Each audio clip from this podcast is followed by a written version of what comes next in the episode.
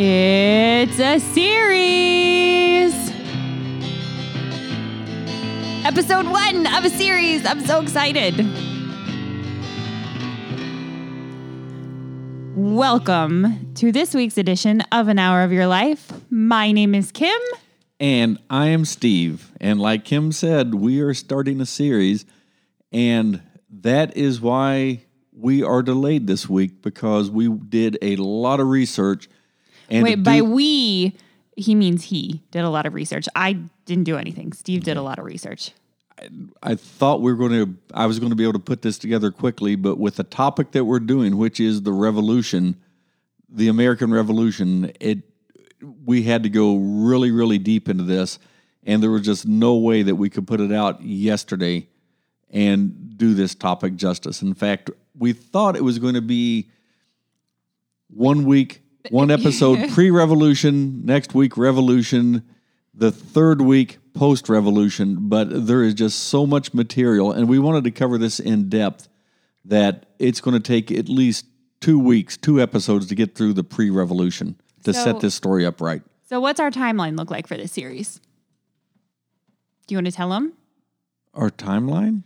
Yeah, because we were going to talk. So you, so you, we were thinking right, two weeks of pre-revolution, and then one week of the Isn't, revolution, isn't that what I just did? and then one week, but the week, the week of Fourth of July, which is why we're starting it now because Oh. all of this leads up to the Fourth of July is kind of what we're going for. Oh, I get you.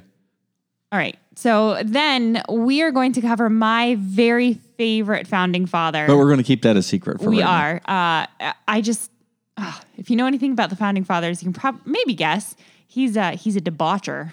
We'll Okay. say, we'll say that much. Enough said right, right. there. So it, like I said, it took. We wanted to do this topic right, so it it took a lot more in depth research than I really anticipated. But before we get started with this show, I want to take a moment.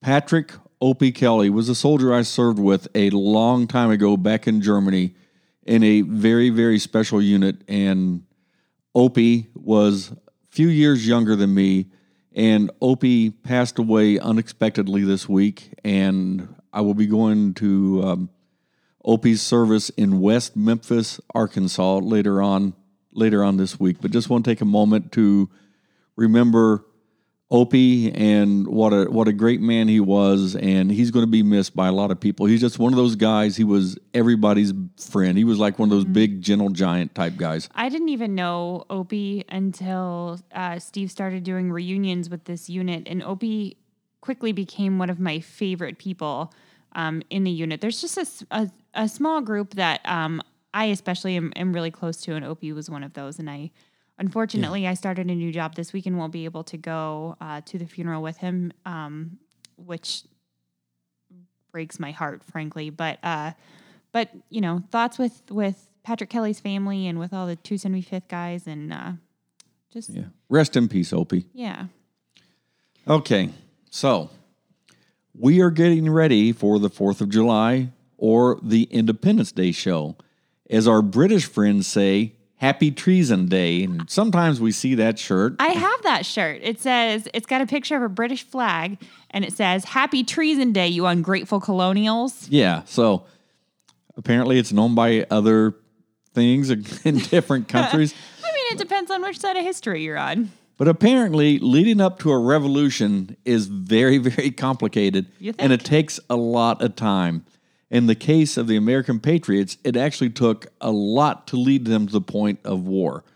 And look, all American kids, at least in the state of Ohio, learn about the Revolutionary War in about the fourth grade during U.S. history block of social studies. And I think that's when I remember learning about this. And we even current, confirmed this with Kellen, who's going into sixth grade. Yep. And she goes, Yeah, that's we learned about the revolution in the fourth grade. And I kind of quizzed her about what they learned. And it was what I remember. Yeah. And so we wanted to give you a more in depth detail than what the fourth grader. But hopefully Hope- not make it boring. Yeah, hopefully we're going to go beyond the fourth grade level and take a deep dive into events that change that literally change the world. I've seen some memes that ask some kid that are going around right now that ask kids, What did you learn while you were being homeschooled during quarantine? Oh, I can imagine. Yeah, well, all the kinds one- of new language. One and- of the, one of the kids said, "I learned that Dad was not smarter than a fifth grader." So for our international mm-hmm. friends, there's a TV show, a TV game show called "Are You Smarter Than a Fifth Grader?" where basically fifth graders and parents they, they compete against each other and they're asked questions that the typical fifth grader should know. And and the adults usually get them wrong. Yeah, I have to admit that early on in pandemic education, I was trying to help Kellen with math, and I may or may not have used my Amazon Echo to help me because I couldn't and remember you may or may not formulas. you may or may not have said, "Steve, come in here. I need some help." or may not have still gotten it wrong, and Kellen may or may not still bring it up all the time. so she passed. Okay. she did. That's all that matters. Look, I think when we go back to school, I think, and confirmed us with Kellen, that we are taught the basics about the Revolutionary War. I mean, we we learned about Paul Revere's Midnight Ride, the Boston Tea Party, the Declaration of Independence. But I, I, I do want to interrupt you one more time. I know you're going to hate me for all these interruptions, but if I would you- never hate you. you're going to get frustrated at me for all these That might happen. So, we a few years ago went to Boston and walked the Freedom Trail um, in Boston, and you get to go see uh, like Paul Revere's house is still standing, um, where he had I think it was where he had his blacksmith shop, wasn't it? And He was a silversmith. or silversmith, whatever, the guys that make things out of metal. Um, don't look at me like that. yeah. but no, I was just thinking that thing. You- are you smarter than a fifth grader? Are you Okay. are you smarter than Kim? It doesn't take much. Um, so anyway, if my point was, if you get the chance to go to Boston, I highly recommend walking the Freedom Trail. It is a, it's it's a full day. Like you need to wear good shoes, comfy shoes, and plan for a full day. But it is really neat, and it's actually really easy to follow. It's a, a literal brick road that goes all over this sa- city of Boston. It's It's really cool. yeah. Now it didn't go to where the Tea Party was. You kind of had to detour from that. Yeah. But it really took you through Old Boston, through the Old North Church, through Yeah. Paul Revere's house, and where a lot of the historical where where the Boston Massacre occurred. It Mm-hmm. I highly recommended if you can do it. Was it accessible, like wheelchair acce- accessible? so. I Yeah, think I it think was. I most of think the it things- most you could go. To, Um, yeah. and the I forget the name of the cemetery, but there's the cemetery where um, uh, is it Sam Adams is buried there, I believe so. uh, and and actually Mother Goose, like the actual Mary Goose, is buried at the same cemetery. It's it's really really cool. So you absolutely, if you get the opportunity, you should definitely check it out. Yeah. So, Right. like we're saying, uh, you know, in school, in elementary school, fourth grade, when you study and you learn about the American Revolution, at least for us in the state of Ohio, how they did it, you're going to learn about Paul Revere's Midnight Ride, the Boston Tea Party, the Declaration of Independence. But we're also going to, what we're going to cover into this, and this is why I and I'm I'm kind of ashamed that I didn't realize all this. I knew the basics, but I didn't know the depth of all this. But we're going to go into many of the acts. When I say the acts that were passed by the British government, and then um, They're really long and dry, and you can find them online if you want to read them. We are going to give But you there were- the Reader's Digest version. yeah, and there were counter proposals, of course, by the colonists to counter whatever the British passed, and it, it's really interesting if you have time to sit down. And I think that's why it took longer than I expected you- because I actually sat down and read through all these things to is to it try readable? to learn. Yeah, I mean it, it, it's dry, Yeah. especially when you get to the one Talk about old English and I mean maybe 50 not old English. 57 proclamations, but whatever.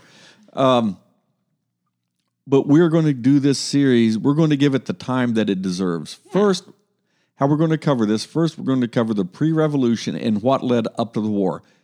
And it's definitely going to take two episodes to get through this. And we're going to take it right up to what everyone knows as the shot heard around the world. Then we're going to cover the war itself. Then, once we have covered that, we're going to go into the post war and the monumental efforts it still took to maintain.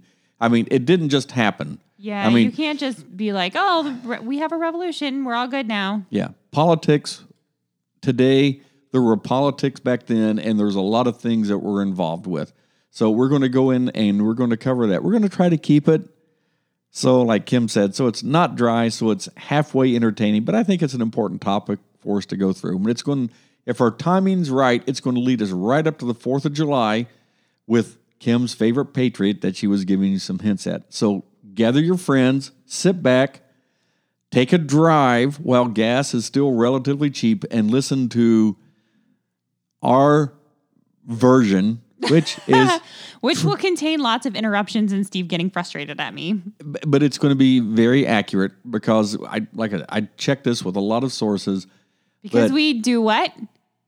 We Do our research and and educate, educate ourselves. ourselves, yeah. And so listen to an hour of your life's version, which this episode is going to take probably two hours, just the pre-revolution of We'll our series on the American Revolution. All right, so there are a lot of things that led up to the American Revolution. I'm tired already. Well, I just have like a little quick thing to say, and then you can launch back into it because this is your baby. Um, a revolution, like you said, can be a lot more complicated than taxes and tea, although that's certainly part of it. And the part that I think a lot of us remember best is um, the British levied taxes against us, so we threw all their tea into the harbor and then kicked their butts, and and everybody was happy. Uh, and Mel Gibson was in there somewhere, and and and that was it. And Alexander Hamilton sang some songs, and, and Yeah. yeah. Uh, we talked a little bit about the French and Indian War last week in our Blue Jacket episode, but we're going to revisit it later and get more in depth because those, um, the events of the French and Indian War really were the the precursor. Without the without the French and Indian War, I don't know that the Revolutionary War would have happened as quickly as it did. I think it I think it still would have happened, but I don't think it would have been a the sense of urgency that you'll see as we as we kind of get into it. So let's start this story with the beginning of Europeans Europeans coming to the no- New World. Now, we're not going to go all the way back to the Viking expeditions because they were most likely the first Europeans that came to the New World. So we're going to mm-hmm. we're going to jump ahead a couple centuries right here. And North America had been inhabited by in, in, Indigenous is the word you're looking for. I know, for thousands of years prior to 1492, and that's when Columbus sailed the ocean blue. But European exploration of North America began after Christopher Columbus' 1492 expedition across the Atlantic Ocean, and we all know they didn't land on North America proper, the continent. He mm-hmm. he landed in the islands down southeast And if you didn't know that, now you know. now you know. But the Europeans were coming to the Americas to increase their wealth and broaden their influence over world affairs. English exploration of the continent commenced in the late 15th century with Sir Walter Raleigh when he established the and he lived at the uh, the colony of Roanoke in 1585. Hmm, Yeah. sounds familiar. So if you want to learn more about Roanoke, you should go back, pause right now, or wait till this is over and listen to episode 31 because Roanoke is a story all in itself and um, well worth the listen to. it's a fascinating story. It- it- I lo- yeah. it's one of the, it's one of the oldest mysteries of our country. It is probably the oldest mystery of our country, I would say. Probably. I would think so. Yeah. So with this or or the witches. Um, I don't know. I think Roanoke. Well, I Okay. think Roanoke is older. Okay. So, with the settlement of Jamestown on the Chesapeake Bay, the English established their first successful permanent colony, colony in North America, which became known as the Colony of Virginia. Now, this would be 1607, and it is recognized as the beginning of the colonization of North America by Great Britain. In 1620, a group of Puritans established a second permanent colony on the coast of Cape Cod. And yep, we are talking about the Pilgrims. And if you want to learn more about the Pilgrims and Thanksgiving, go back and listen to episode 18. Man, it's almost like everything that we've done has been leading up to this point. There's no more history for us to cover. Oh, man. All right. Well, so there was an authorization of a royal charter uh, and the Hudson's Bay Company established ter- the territory of Rupert's Land. Now, this was named after the king's cousin, not, Not the, the dog, dog. unfortunately. Although Rupert's Land is right there on the south side of the bed. I think he just wagged his tail when we said Rupert's Land. Whatever. No, he's Okay. passed out. Anyway, um, so Rupert's Land was in the Hudson Bay drainage basin, and it's generally in present present ugh, present day Canada. You know, I have been messing up so much on pronunciation and just general speaking in the last few episodes. You would think that I've never done a podcast before. Anyway, Rupert's Land also has some territory in the current U.S. So a lot of this um, early kind of territory boundary line. Uh, this is part of the reason why we're pretty close with Canada is because we owned them for a little bit, um, or at least our forefathers owned them for a little bit. Yeah, bit. better. We we They didn't, were colonized. we didn't Okay. own them. We were co-owned with them Co- that is the best way to describe at one this. point. So thank you, thank you. I did some of my homework. All right, so uh, in both Virginia and Massachusetts, the colonists were doing really well. They were flourishing with some assistance from Native Americans, and you guys know all that stuff about the um, how the Native Americans had, uh, you know, they they did their be- they they figured it was better to get on the good side of the colonists. And New World grains like corn kept the colonists from starving, while in Virginia, tobacco provided a valuable cash crop. Now, And we're in- talking about importing yes, back back to the continent. yeah, yeah. So we that was one of the things is America, North America, um, and what would later become the United States had a lot more uh, fertile ground. Maybe not a lot more, but it had fertile ground that in a more temperate climate. I think uh, th- we could grow things that they couldn't grow back in England. And It was just a different climate. and so, yeah, and so we could grow things that they couldn't grow necessarily. And so we, you know, this was this was prime real estate. Now, by the early 1700s, um, slavery started becoming a thing. Uh, so um, enslaved Africans actually were making up a growing percentage of the colonial population by the early 1700s. And then by 1770, more than 2 million people lived and worked in Great Britain's 13 North American colonies, which sounds like like that's a pretty thriving group of of people. I generally think especially for back then. yeah, I, I always think of when I think of people coming over from Great Britain and when I think of the Revolutionary War in this period, I think of, you know, groups of hundred or so people here and there scattered about.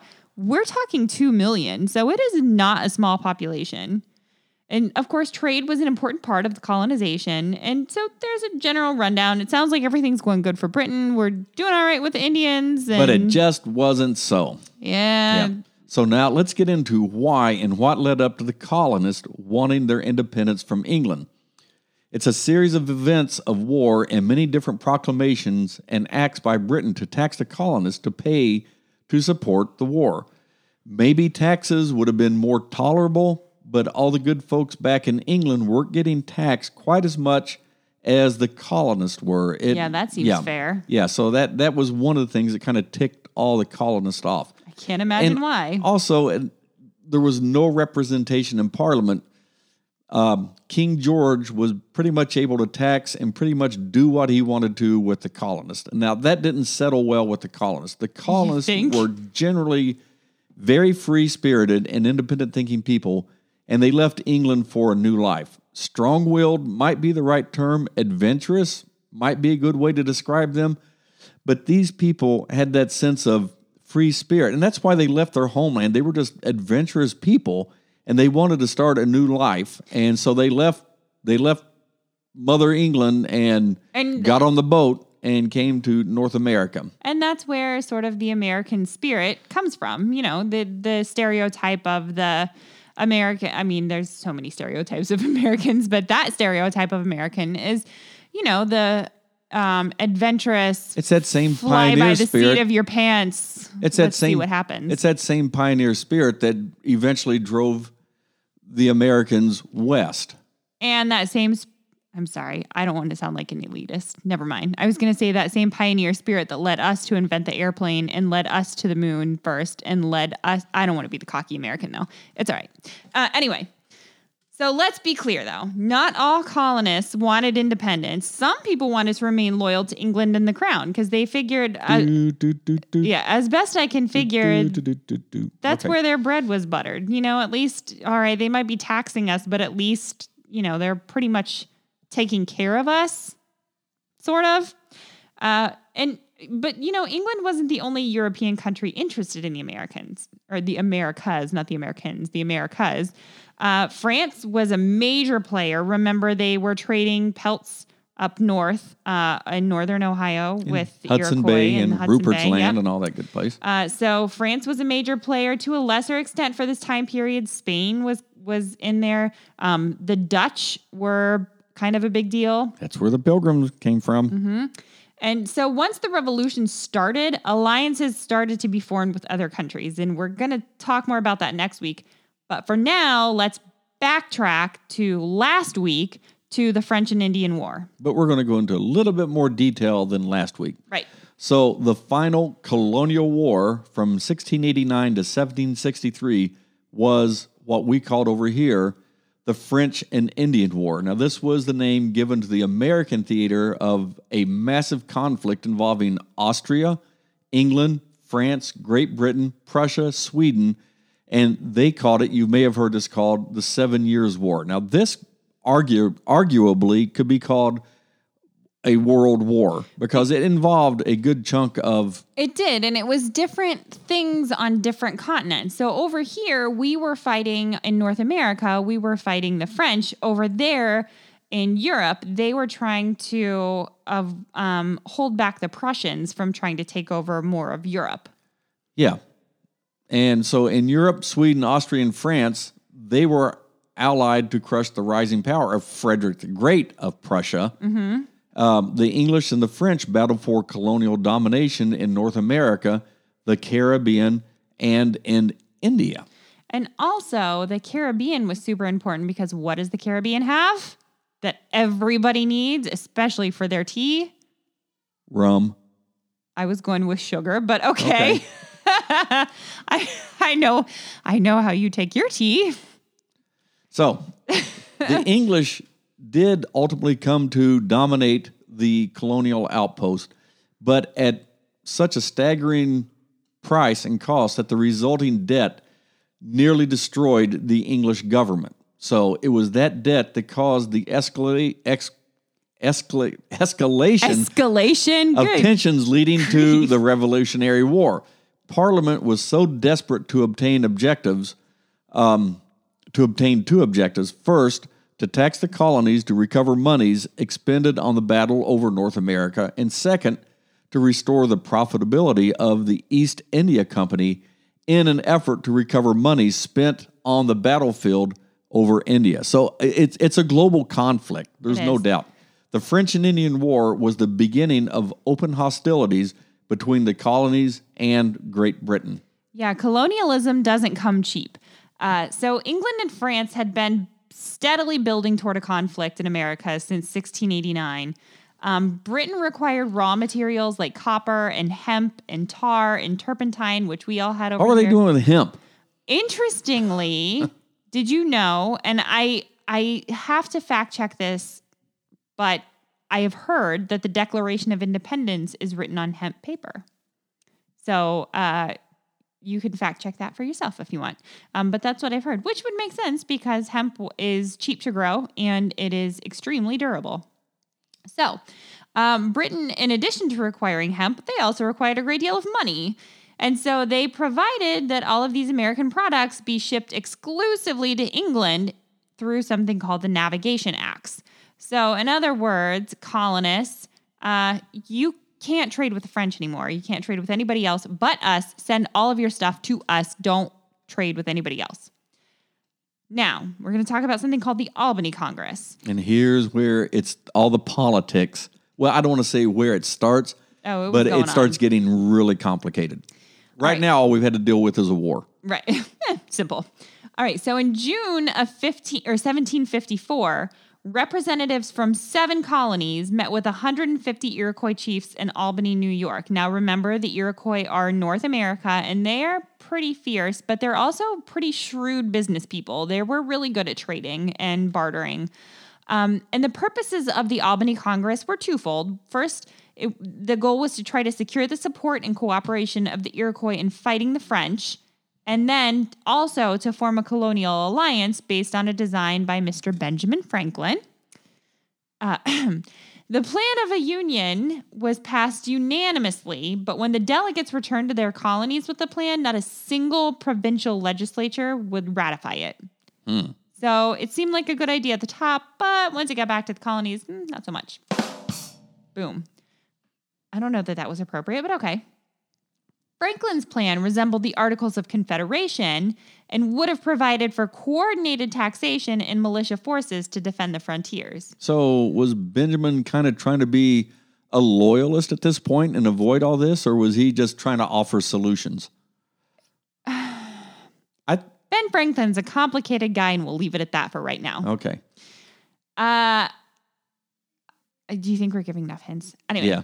Um, okay, so the colonies were wholly interested in overcoming the French Franklin. in the French in North America.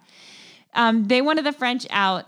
You know, they're they are British citizens. Remember, so in their mind, the French are invading their homeland, uh, and so they appealed to the king. The Americans did, the colonists did, Ben Franklin. appealed to the king for permission to raise armies and monies to defend themselves against the French.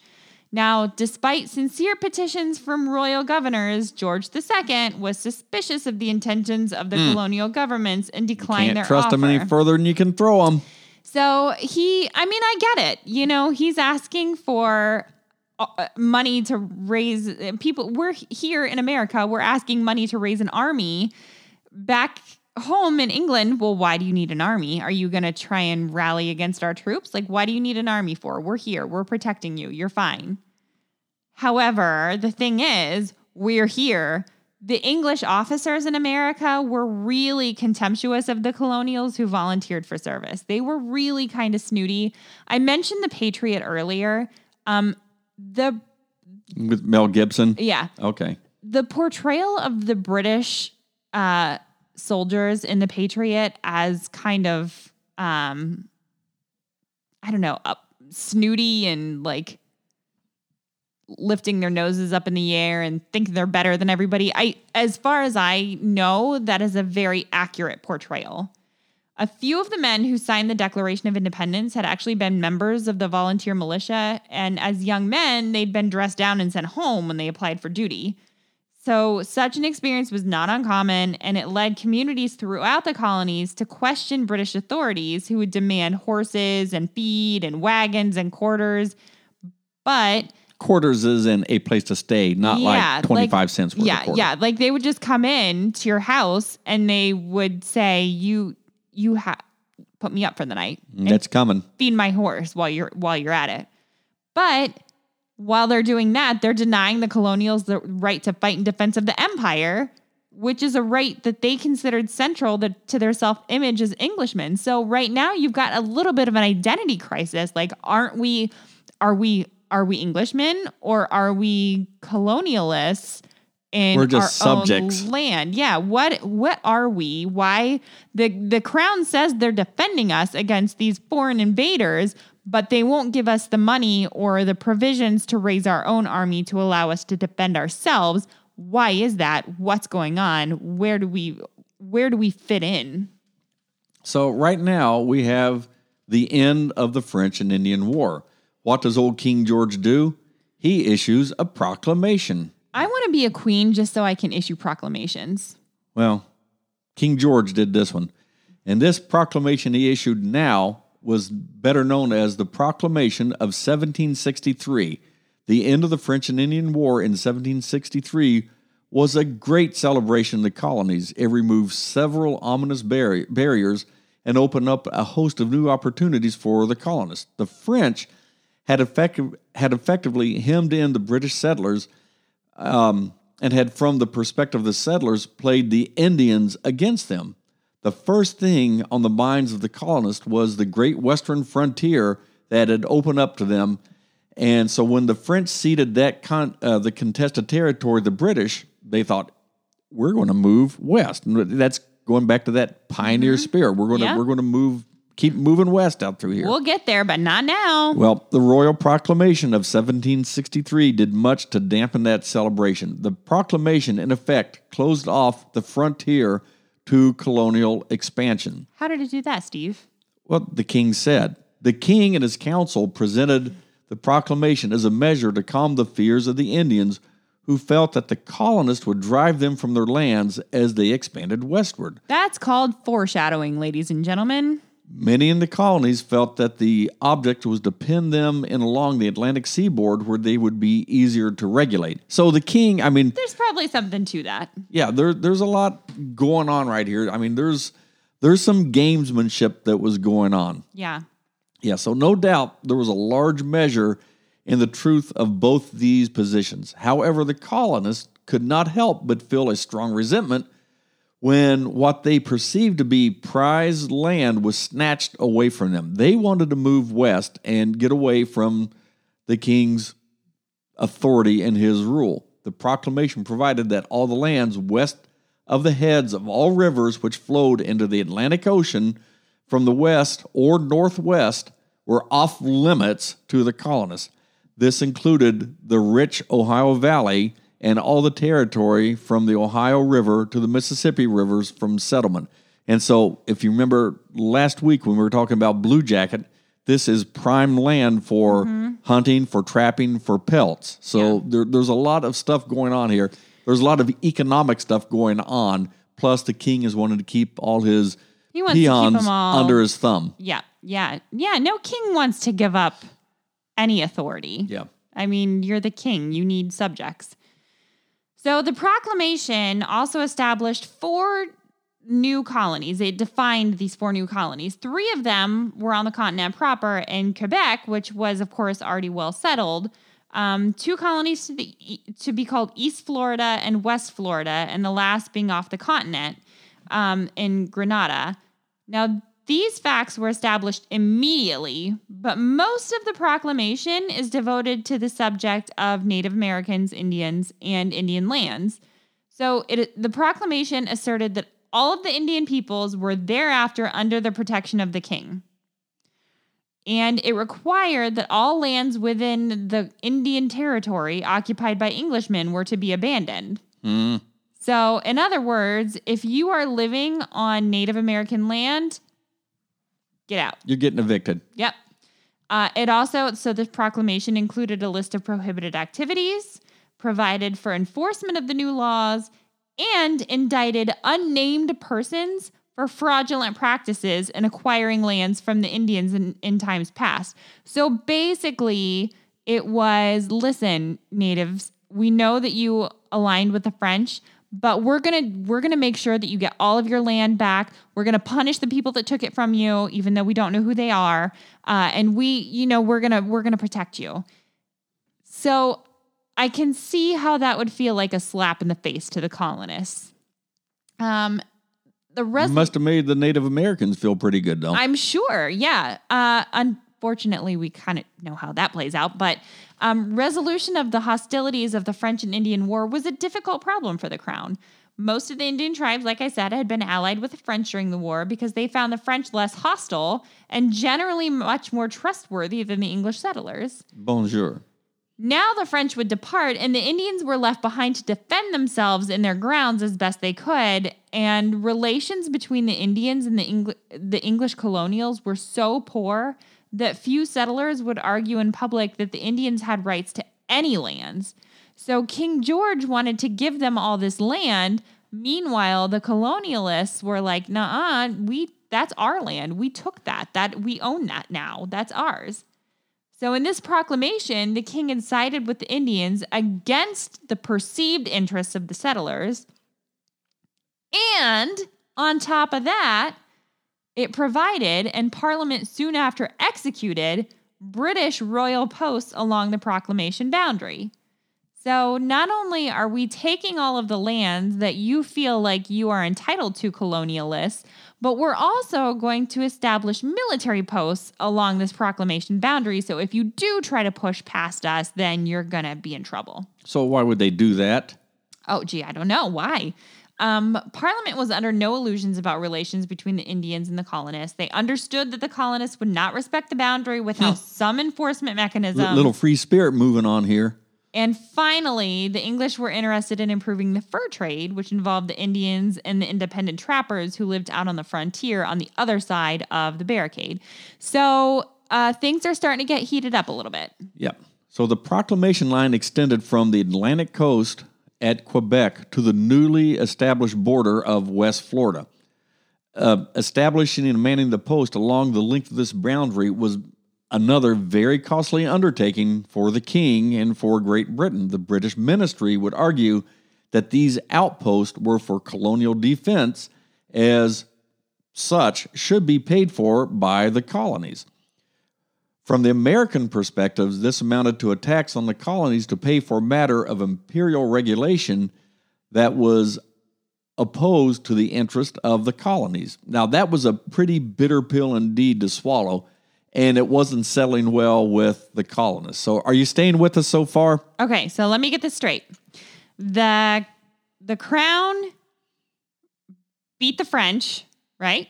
Yep. We beat we beat the French since the Indians were aligned with the French and we didn't want the Indians to turn on us. The British crown gave them all this stuff which uh, and gave them their land and gave them their land. Gave, gave them the land. Gave them back Yeah. their land, which the American colonists felt had they had rightly won uh, in the French and Indian War as their prize for beating the French. Um, so the Indians came out ahead, but smartly did not entirely trust the government. Uh, and then um, the colonists wanted to to be able to defend themselves, but the British Crown felt like, no, uh, we don't trust you to defend yourselves. How about we protect you, uh, and you'll be fine. But and you know one of the ways that we're going to protect you is we're going to put up this big long border that you're not allowed to go past for your own safety. It's kind of like a flat earther thing. You're not allowed to go past this border for your own safety. And oh, we're going to just trade with the people on the other side of this border and the Indians on the other side of this border and y'all just stay over there And, guess who's going to pay for it? and and and so we're going to build this wall and you're going to pay for it Yep. essentially. So, so starting a revolution, I guess, is a pretty complicated thing. So, look, we are just at the end of the French and Indian War We right haven't now. even really gotten we're, we're not even getting into yet. it. But hang on, there is more. On April 5th, 1764, King George passed the Sugar and Molasses Act. Now, under the Molasses Act, colonial merchants had been required to pay a tax of six pence per gallon on the importation of foreign molasses. But because of corruption, they mostly, and we're, we're talking about the corruption on the colonist part, it would, you know, we, we could call it corruption or we could call it um, resistance. But because of corruption, they mostly evaded taxes and undercut the intention of the tax. That the English would, um, the product would be cheaper than that from the French West Indies. This hurt the British West Indies market in molasses and sugar and the market for rum. which Steve drinks in his tea. No, I don't, because I don't even drink tea. Which the colonies have been producing in quantity with the cheaper French molasses. Talk about, you know, there's not that much difference. Right now in the United States, we're talking about trading with China and Yeah. and all this stuff. This stuff, folks, was going on way back then. Let me let me Same stuff, different continent. different times, different products. The first Lord of the Treasury and Chancellor of the Exchange, Lord Grenville, was trying to bring the colonies in line with regard to payment of taxes. I guess he was like Okay. in charge of taxes. I would not take him seriously at all. No. Lord of the Treasury, Chancellor of the Exchequer, Yeah. Lord Grenville. Okay. I got some choice words for you, Lord Grenville. Okay, so this guy, Lord Grenville, had beefed up the Navy presence and instructed them to become more active in customs enforcement. Parliament back in merry old England, decided to be wise to make a few adjustments to the trade regulations. The Sugar Act reduced the rate of tax on molasses from six pence to three pence per gallon. So they cut the tax in half to try to appease the colonists. Mm-hmm. When Grenville took measures that the duty would be strictly enforced. The act also listed more foreign goods to be taxed, including sugar, certain wines, coffee, pimento, cambric, and printed calico, and further regulated the export of lumber and iron. So they're just trying to run and control everything that's going on, So which isn't sitting well with the colonists. They, Go ahead. They cut the tax on molasses in half, but they added taxes on sugar, wine, coffee, pimento, cambric, and printed calico. things just don't change. Hmm.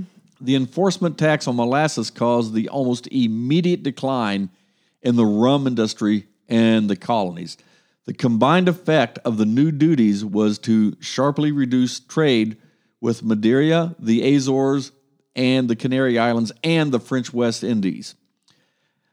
All important destination ports for lumber, flour, cheese, and assorted farm products. So these policies are hurting trade all over this part of British control. The situation disrupted the colonial economy by reducing the markets to which the colonies could sell and the amount of currency available to them for the purchase of goods of British manufactured. So I guess back in the day, it wasn't like right now. I mean, used to the United States was on the gold the gold standard. So like for every dollar, there was that much gold or silver to back it up. And so now we don't do that, but back in the day you had to have something to back that up. It just wasn't well, we need we need a trillion dollars, let's print some more money. Yeah. There had to be some gold in the vault of Fort Knox to make this happen. But guess what? The king still needed more money. So here comes the Stamp Act. which is long and complicated. it's like reading through Leviticus here on this, or Deuteronomy or something. Did you say Deuteronomy? No, I said Deuteronomy. I said it right. Did you? Yeah, Okay. keep going. Anyway, on February 6th, 1765, George Grenville rose in Parliament back in England to offer the 55 resolutions of his stamp bill. 55. Now, the Stamp Act was Parliament's first serious attempt to assert governmental authority See, over I the told you. I actually read all these things. I don't understand. why because these oh my gosh, I'm going to read some of these to you guys in just a minute. Um, so it was it was the first serious attempt to assert governmental authority over the colonies. Now, yeah, we kind of built a wall and made the colonies pay for it, but at the same time, that kind of did also provide a defense for them against the native tribes on the other side of the wall that they had to pay for. Um, so it it could be argued that that was a governmental um, authority thing, but this is like a real like we're really getting you this time. Great Britain was faced with a With massive 55 different 55 proclamations. really boring, long drawn out proclamations. Great Britain was forced with a massive national debt following the Seven Years' War, and that debt has grown from about 72 million pounds in 1755 to over 129 million pounds in 1764. So, 129,586,789 to be exact. yeah, in less than 10 years. So, English citizens in Britain were taxed at a rate that created a serious threat of revolt. Now, We ain't going to pay your taxes anymore. King George. Right. And we're I'm just gonna go over three of the 54 proclamations, And essentially, they're all the same with They're just all minor differences. So boring. Okay, so we're, I'm only gonna do three.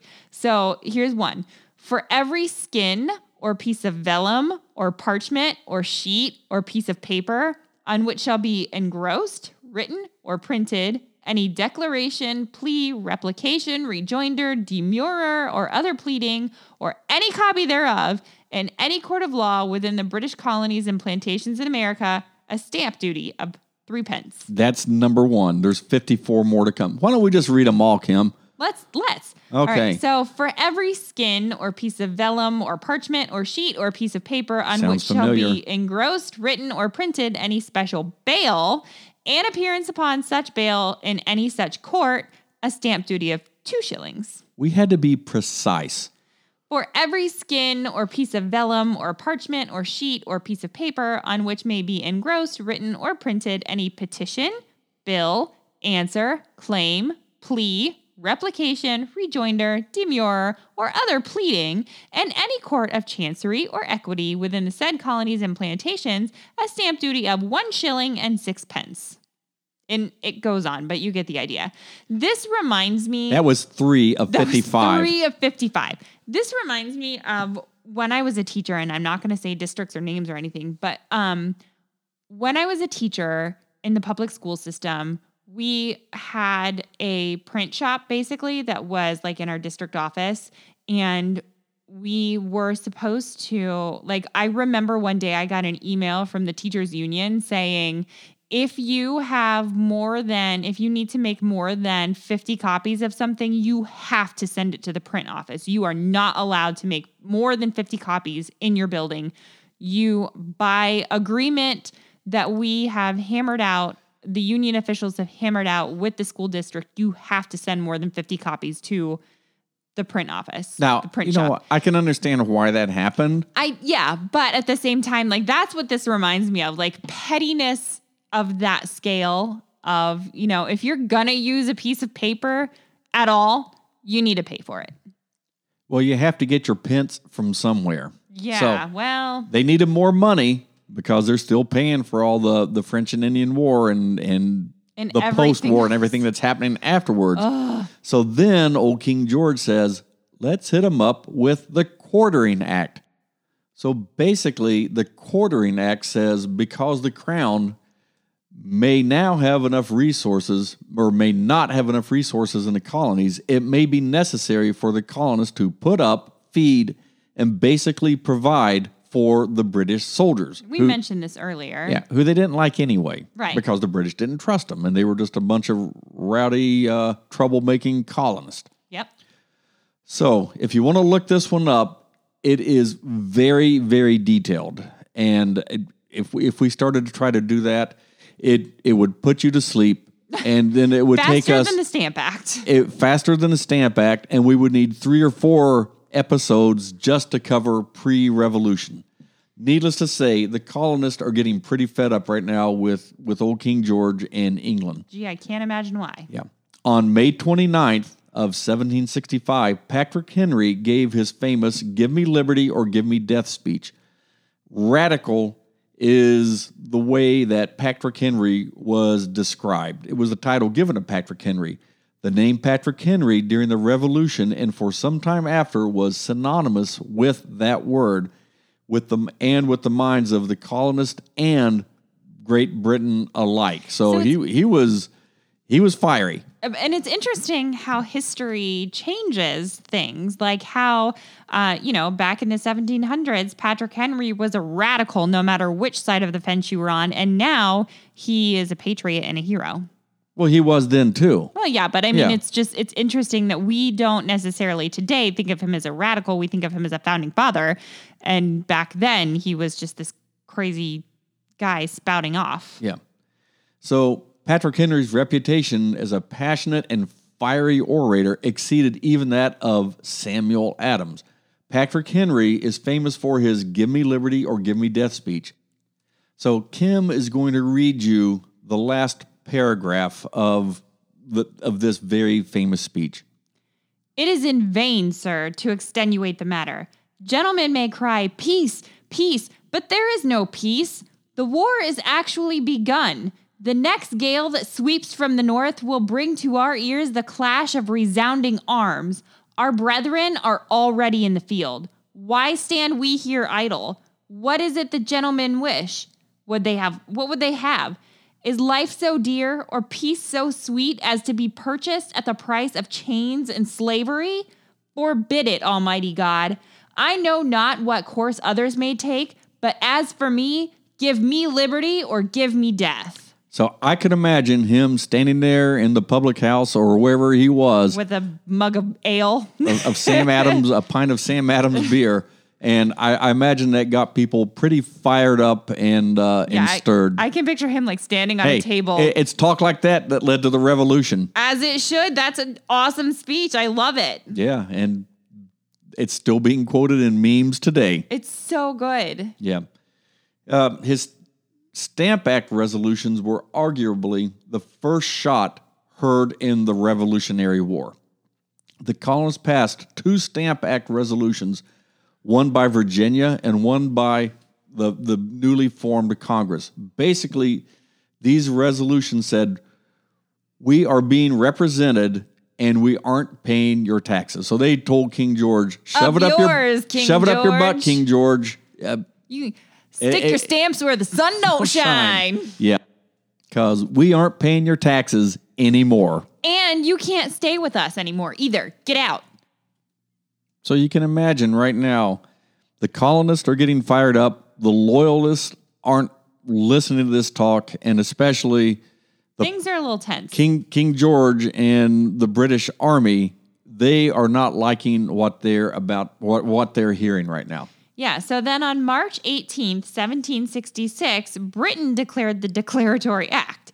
Uh, and so all of these grumblings um, pushed them into action. So the act essentially said that the colonies don't have any rights or authority over Parliament. And, and I quote, it says, and be it further declared that all resolutions, votes, orders, and proceedings in any of the said colonies or plantations, whereby the power and authority of the Parliament of Great Britain to make laws and statutes as aforesaid is, Aforesaid. is denied or drawn into question are and are hereby declared to be utterly null and void to all intents and purposes whatsoever. So, in other words, uh, King George said, you know what, just shh, sit down. Sit down and just be quiet. We don't have to listen to what you say. You're just a bunch of piddly little colonists. I am King George.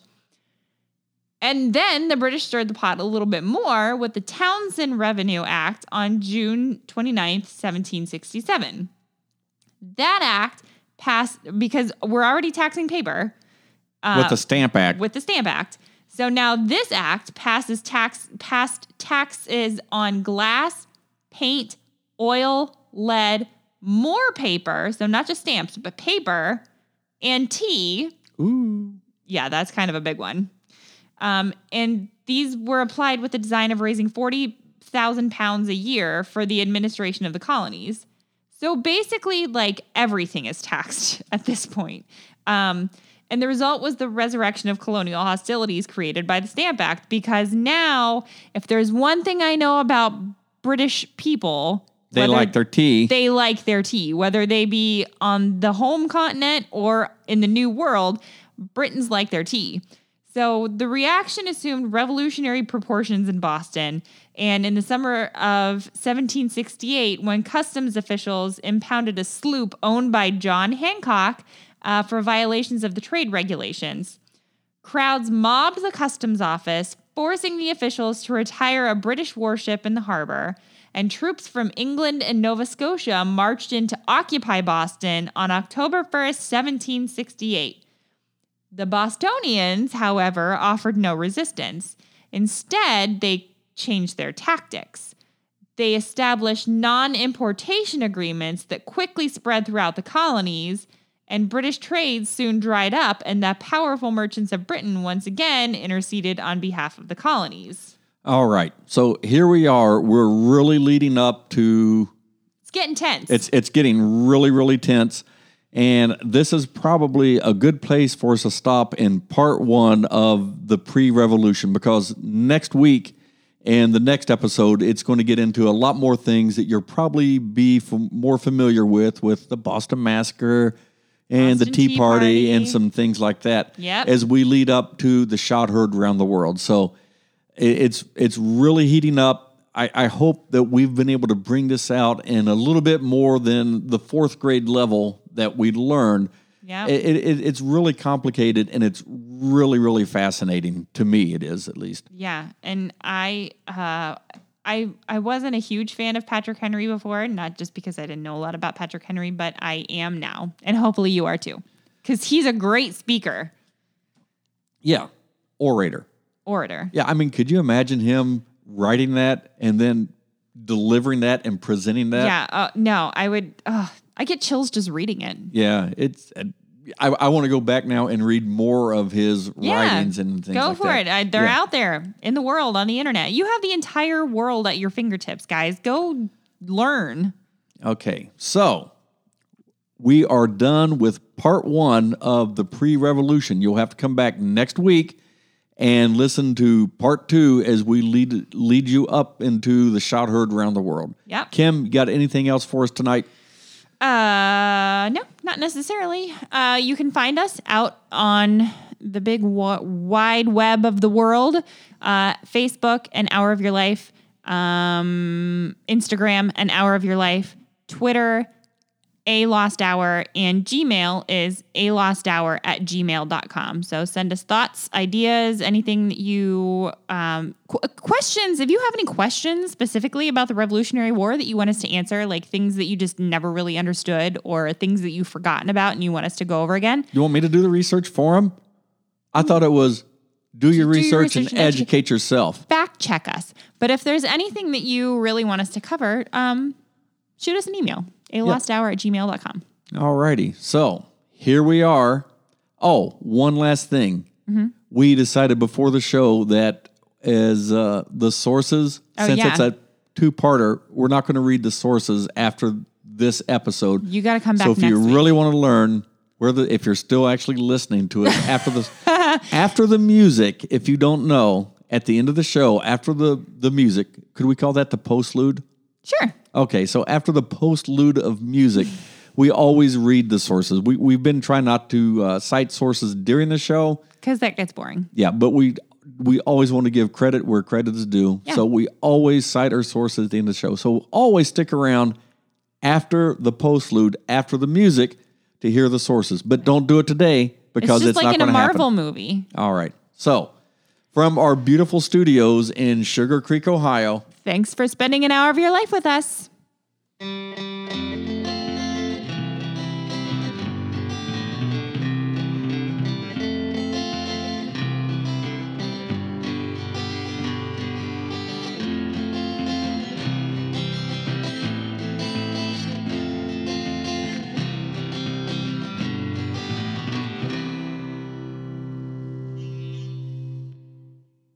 No sources this week.